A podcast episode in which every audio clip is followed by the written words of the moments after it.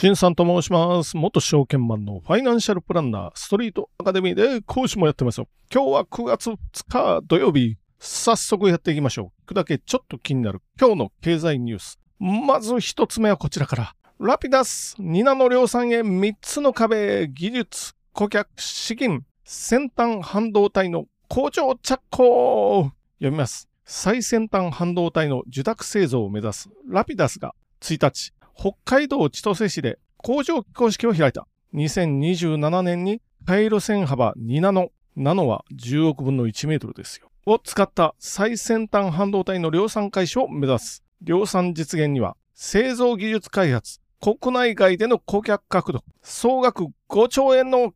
巨額資金獲得という3つの壁を乗り越える必要がある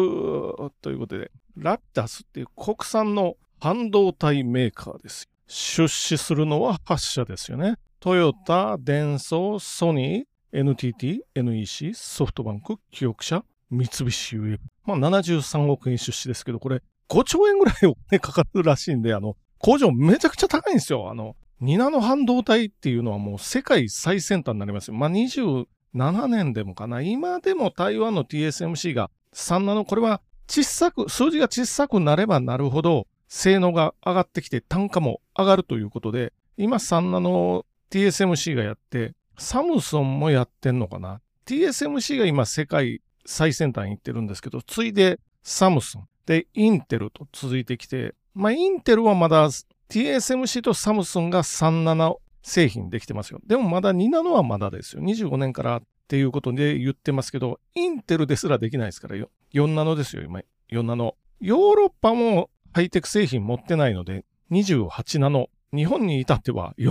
47なので、まあ僕は、これ思うのは、いきなり、高校野球とかで言うと、地区予選敗退チームの補欠選手がいきなりメジャーリーグに挑戦するようなもので、これって本当にできんのって2ナノ。2ナノ27年って言ってますけどね。まあ、単価は上がる。10倍になる。ただし、まあこれ、信頼性最初当然ないので、本当に顧客開拓どうするか。まあ、受託製造って言ってるので、今の TSMC がやってるようなことですよ。今、アップルから受託してますよ。受託して、M2 チップとか作ってますけど、設計は、例えばアップルから受託するときはアップルがして、で、設計はアップルですよね。アップルにして、アップルがこのように作ってねえって分かりました。できるかどうか。今はもう明らかにこれ、まあさっきも言ったように、高校野球の地区予選敗退チームの補欠がメジャーリーグに、オールスターに出てくるっていうような感じなので、あと資金5兆円、これ補助金が入ってくるのかな。北海道なので、この日経には書いてないですけど、電気代高すぎるので、原発再稼働は必須だと思いますよ。原発再稼働して電気代を下げる。で、人も来ないといけないので、優秀な技術者。これ、すべてにおいて来るのかな？どうなのかな？まあ、国産のね、日の丸半導体ということで、今やもう40なの、これ30年ちょっと前までは世界一だったんですけれども、アメリカとの、なんていうか、協議で譲歩に譲歩を重ねて、いよいよこうなった。ただしアメリカも台湾がいつ中国に狙われてもおかしくないので、日本で作っといてくださいねという、この要望もあると思うんですけれども、ただし今までやってなかった人たちっていうか国がね、これできるか。でもできたらこれはすごいことになるかもしれないですけど、なんとかできないかなと。で、機械は当然入ってくるので、機械が ASML。あと、まあ日本の国産機械メーカーはすごいのありますからね。東京レーザーテックディスコ。まあそういうのはありますから、そういうところから入って、人と。それを入れるためにはお金がいりますよ。それよりも受注できないと作りようがない。受託製造なんでね、作りようがないぞということなんですけど。まあこれね、なかなかハードル高いですけど、ぜひこれうまくいったら日本復元するぞと。なので、北海道は原発動かさないとこれはお話にならないというふうには思いながらも、次のニュースに行ってみましょう。次のニュースは J キャストニュースセブンイレブン割り箸付属の爪楊枝廃止に客から不要の声&資源保護のため。読みます。環境に配慮し爪楊枝を省きました。大手コンビニチェーンセブンイレブンで配布される割り箸に付属している爪楊枝が廃止されたことが分かった。運営するセブン&アイホールディングス広報は2023年9月1日 J キャストニュースの取材に対し順次、爪楊枝が同封されていないものに切り替わっております。と回答したということで。そうなんだ。廃止されちゃったんだ。使う方なんだ。食べ終わったらやっぱりね、歯の間に挟まるじゃないですか。あれをやるとき。毎回はやらないけど、なかったらなかったで辛いなと。欲しい人はどうするのかな。あるのをなんか取るような感じになるんですかね。ちょっとそこまではよくわからないんですけれども、これ環境に配慮したいって、割り箸もそうなんですけど、あれはもともと間伐材って言って、いろんな木材の製品に使う、余ったところで作ってるんで、別にそれ用になんか木を植えたりとかしてるわけじゃないので、これをやらないと逆に、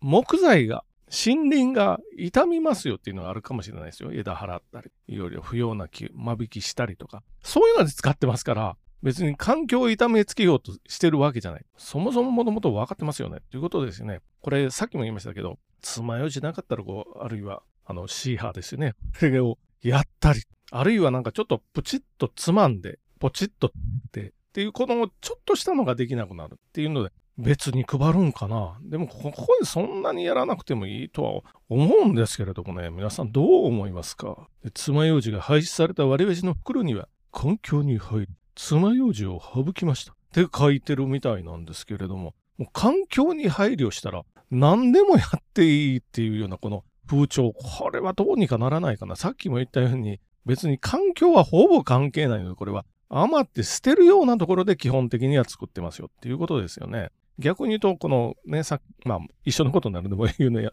めときますけれども、いつの間になくなってたっていう、まあそういう気はしますけど、この環境警察的なものと、あるいは人権警察っていうのもあるし、はたまたコロナの時はマスク警察っていうのがあって、まあそんなに目くじらを立てなくてもいいんじゃないっていう、まあ個人的にはね、日本は自由の国なんですから、自由にしたらいいんじゃないと。これ特に爪楊枝が入ってて、誰かに迷惑をかけるわけでもないのに、それ過剰配慮をもうやめましょうよと思いながらも、最後のニュース行ってみましょう。最後のニュースは日経新聞から、アクティブ投資信託ですよ。アクティブ投資の実力を知る。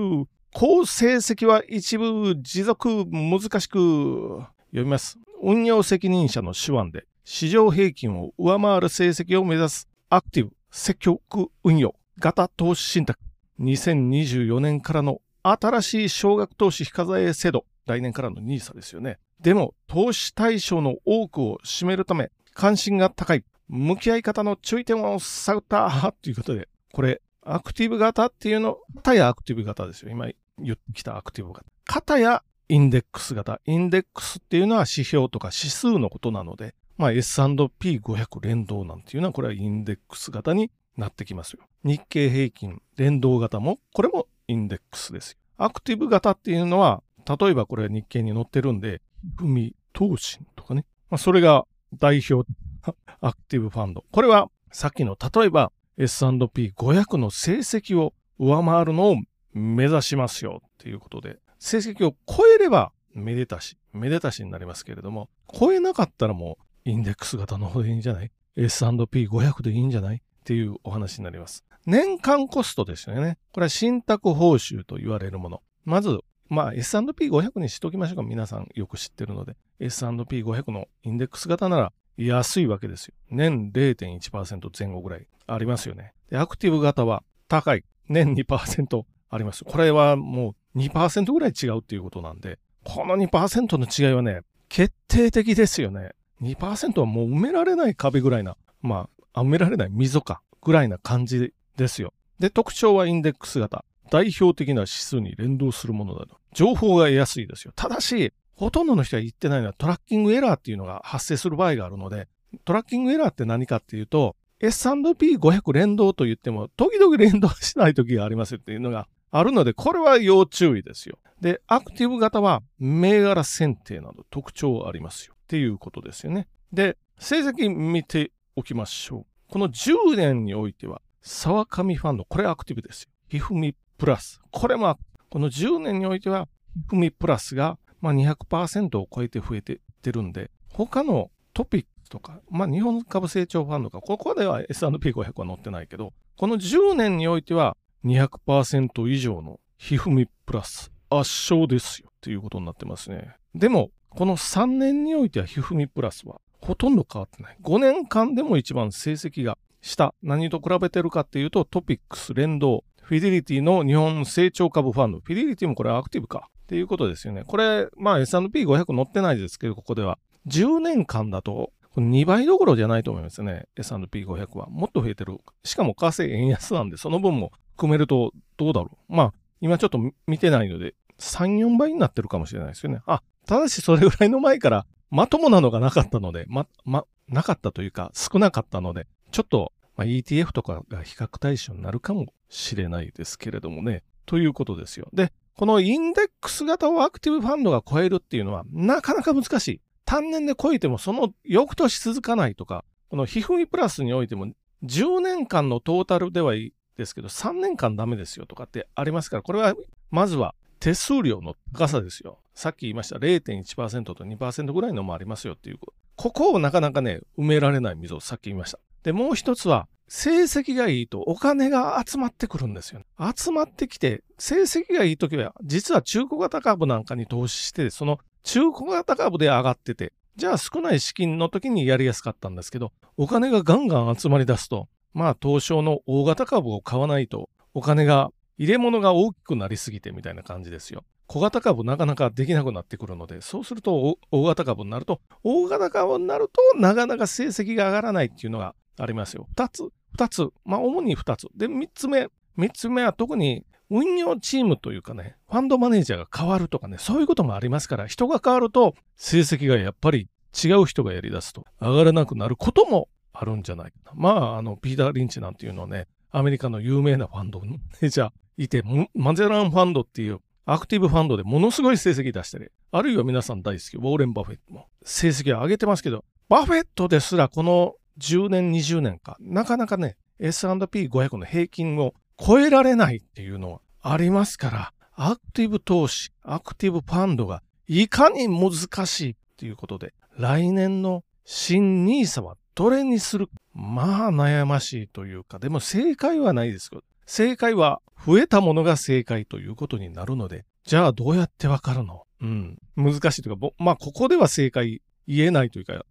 意地悪で言えないじゃなくて、今本当に正解わからないので、後にならないとわからない。ただし外さないように、まあ手数料安いのやりましょうねとか、同じものならですよ、同じ投資対象なら手数料安いもの買いましょうと。あるいはコツコツと毎月一定金額休むことなく続けましょうねということが正解に近いかもしれないと思いながら終わっていってみましょう。じゃあ本日もご清聴どうもありがとうございました。